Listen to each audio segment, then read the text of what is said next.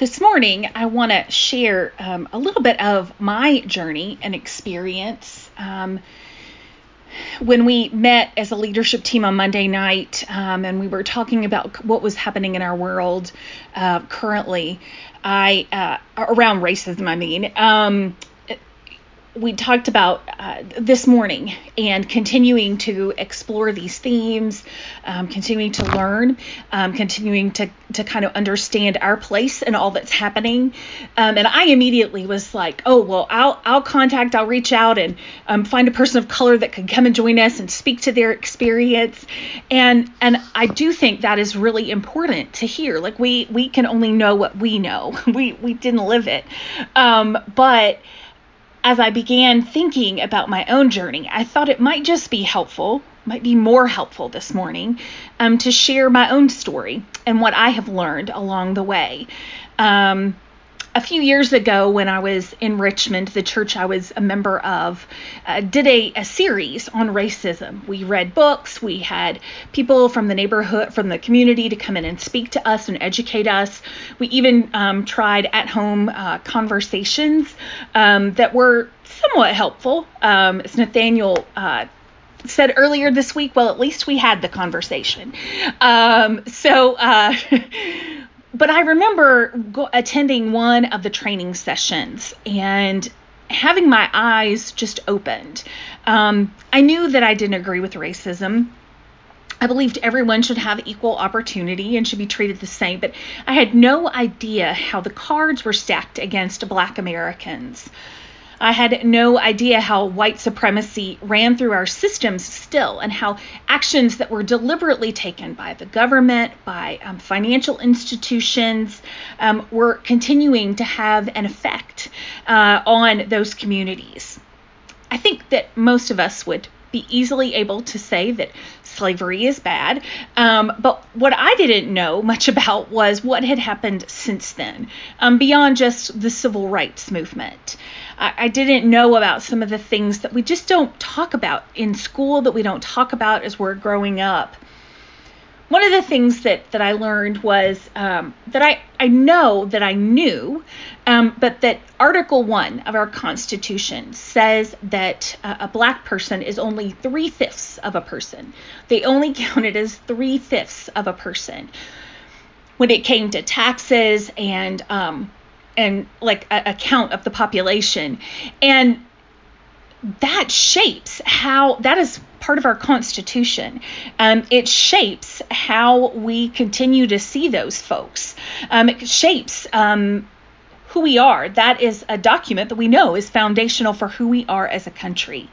Um, the 13th Amendment, adopted in late 1865, abolished slavery. We know that, but as White Southerners gradually reestablished civil authority uh, in those Confederate states in 1865 and 1866. They, they created a series of laws known as Black Codes, which were designed to restrict Black people's activity, thus ensuring that they could still be available as a cheap labor force. I learned that the 15th Amendment adopted in 1870, guaranteed that a, a male citizen's right to vote would not be denied on account of race, color, or previous condition of servitude. But that as black Americans won elections to southern state governments and, and even to the US Congress, it made white folks nervous. And so we saw a rise of groups like the Ku Klux Klan, that sought to disenfranchise black voters by voter fraud, intimidation, as well as means of more extreme violence. By 1877, when the last federal soldiers left the South and Reconstruction officially came to a close, Black Americans had seen very little improvement in their economic and social status. And what political gains they had made had been wiped away by the vigorous efforts of the white supremacist forces throughout the region. I've learned more about Jim Crow laws. By 1885, most southern states had laws requiring separate schools for black and white students. And by 1900, persons of colors were required to be separated from white people in railroad cars and depots, hotels, theaters, restaurants, barber shops, and other establishments, along with the water fountains that I grew up seeing the pictures of. And while all these things were said to be lawful and deemed separate but equal, there was nothing equal about any of it. I learned about redlining. That was a completely new uh, new knowledge for me uh, that was just shared in that video. I'd never heard about it. I learned that districts were marked off for white and black families using red lines on a map. This meant that there were areas where black families could not live where money would not be given for buying a house or for development. We still have neighborhoods that have suffered from having no funding for home ownership and improvement, areas that suffer from no funding for businesses coming into the area, including grocery stores. The bad part of town continued to be the bad part of town by intentional decisions that banks and political leadership made. Redlining did not end until 1968, just eight years before I was born. And a law does not repair generations of lost wealth and earning potential. I learned that many black people who tried to vote or, or move up in their careers or make something of themselves were often punished by white supremacist groups. Rocks thrown in the windows of their home, violence enacted against them and their families crosses set on fire in their front yards, and sometimes they were lynched and left hanging for others to see. There are pictures of families standing around having parties around a lynched body, including children. I've learned that we continue to stack the cards against African Americans and then wonder why they can't make more of themselves, why they're violent.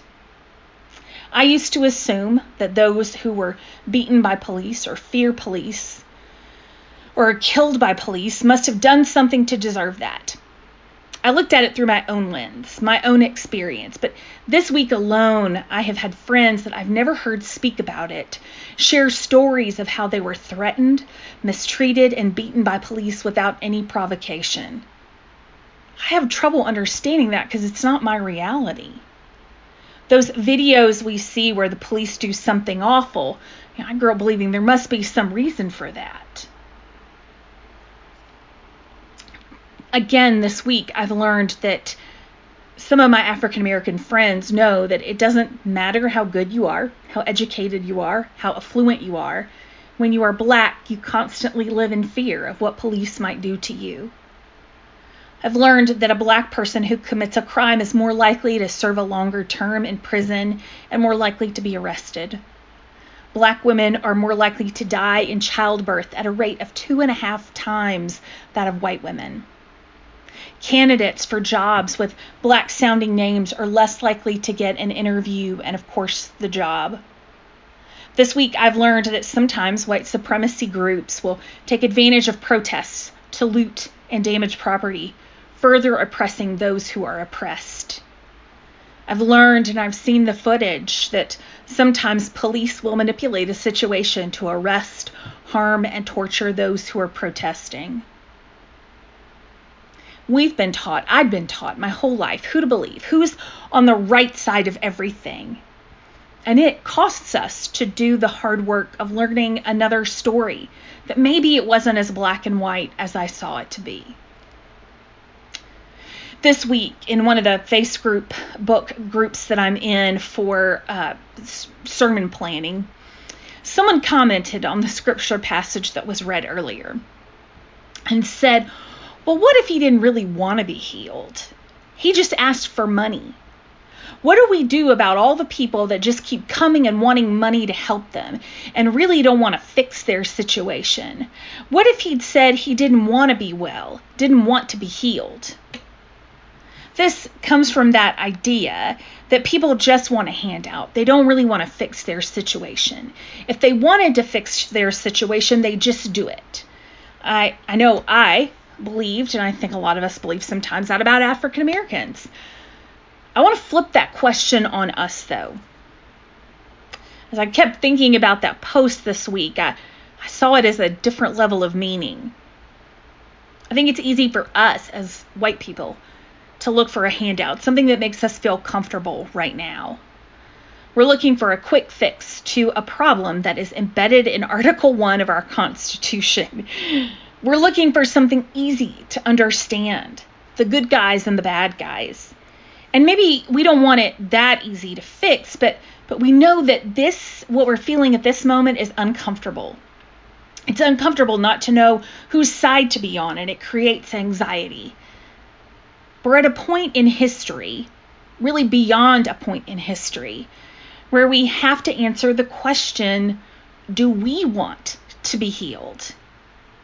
Or do we want a handout that just makes us feel better right now?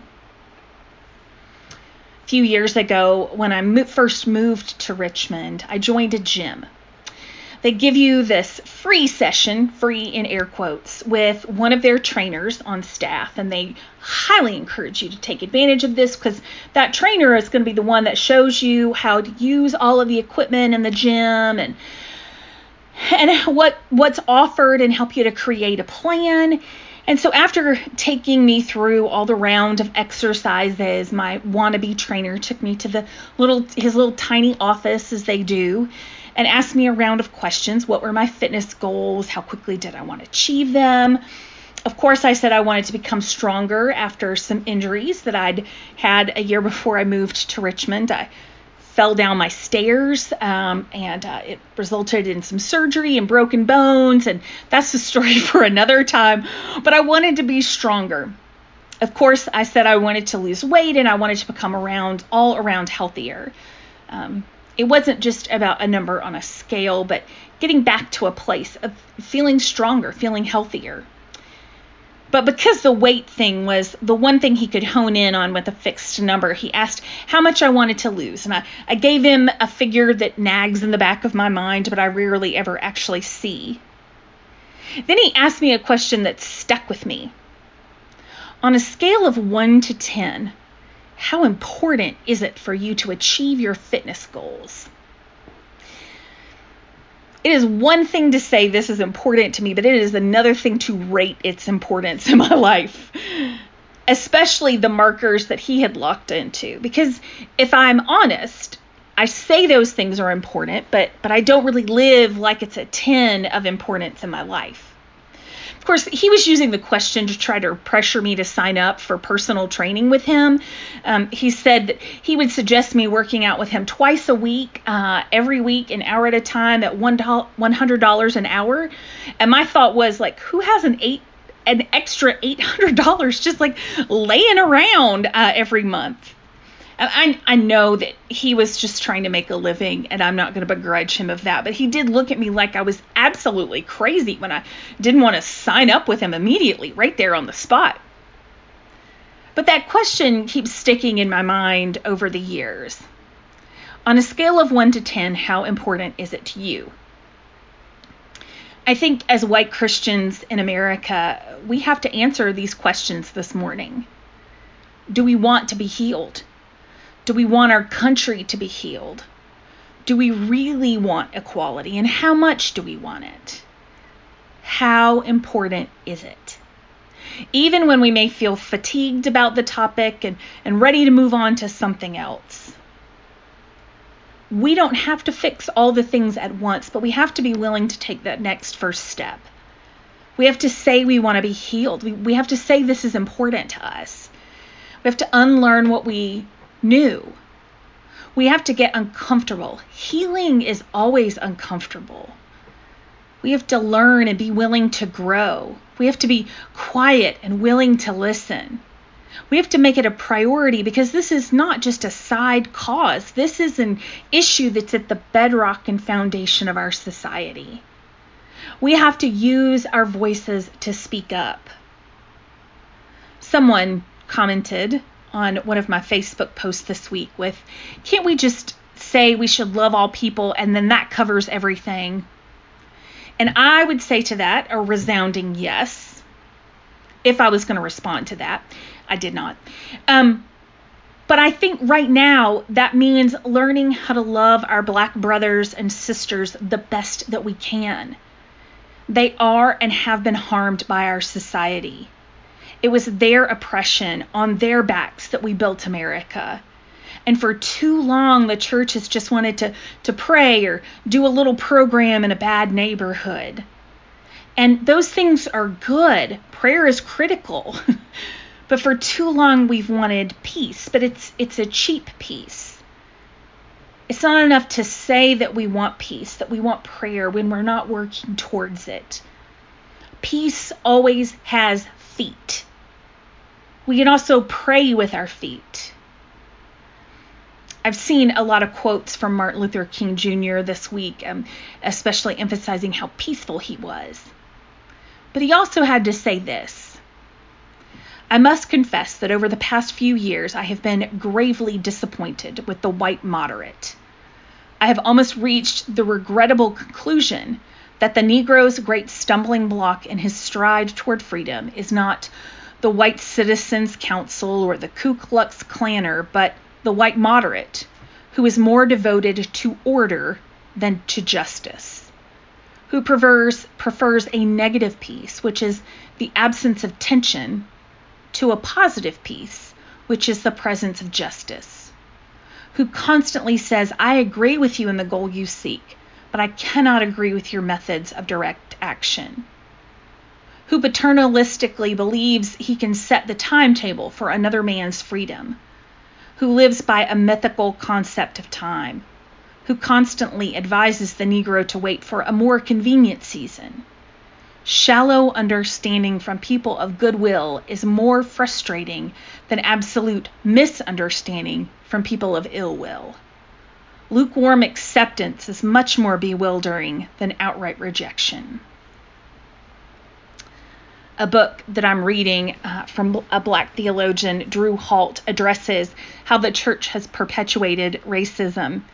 He says, usually we don't see racism up close because of our weapons of mass distraction.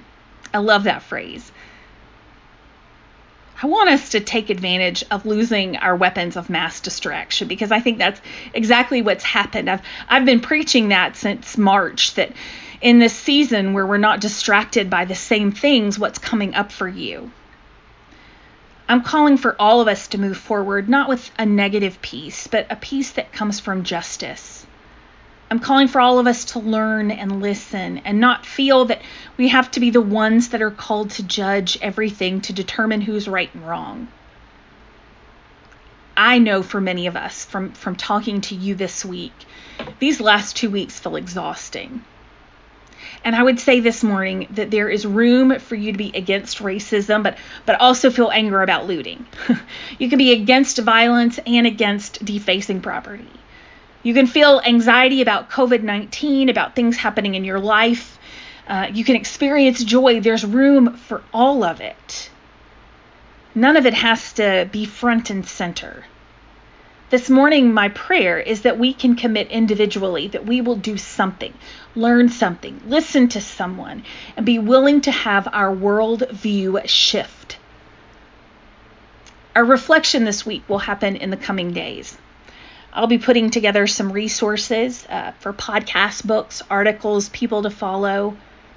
You don't have to do all of the things. But my hope is that we do remember that it is a privilege to just learn about racism compared to actually experiencing it. And remember that we, we follow a Jesus that cared for those on the margins, who left the 99 to go get the one. May we follow in his footsteps. Let's pray.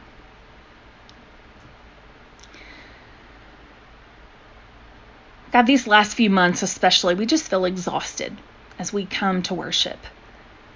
We've lost many of our comforts, we've lost the joy of being around some of the people that we care about, the things that we loved doing. Our worlds have been altered. But I think in that moment of discomfort, God, you can speak to us. I think you're stirring something in our culture We've been saying that whatever this world looked like on the other side of coronavirus would be different than what it looked like going in. Help us to pay attention, to not get distracted, to not get so exhausted that we miss your movement, just like we talked about last week in Pentecost.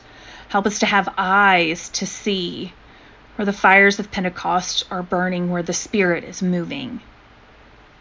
Help us to be willing to do the work that's required to, to unlearn what we thought we knew, to care about all of your children.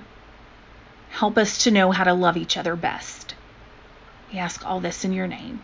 Amen. So, as we close with just a few announcements, I am going to be working, uh, at least at sharing. I follow some really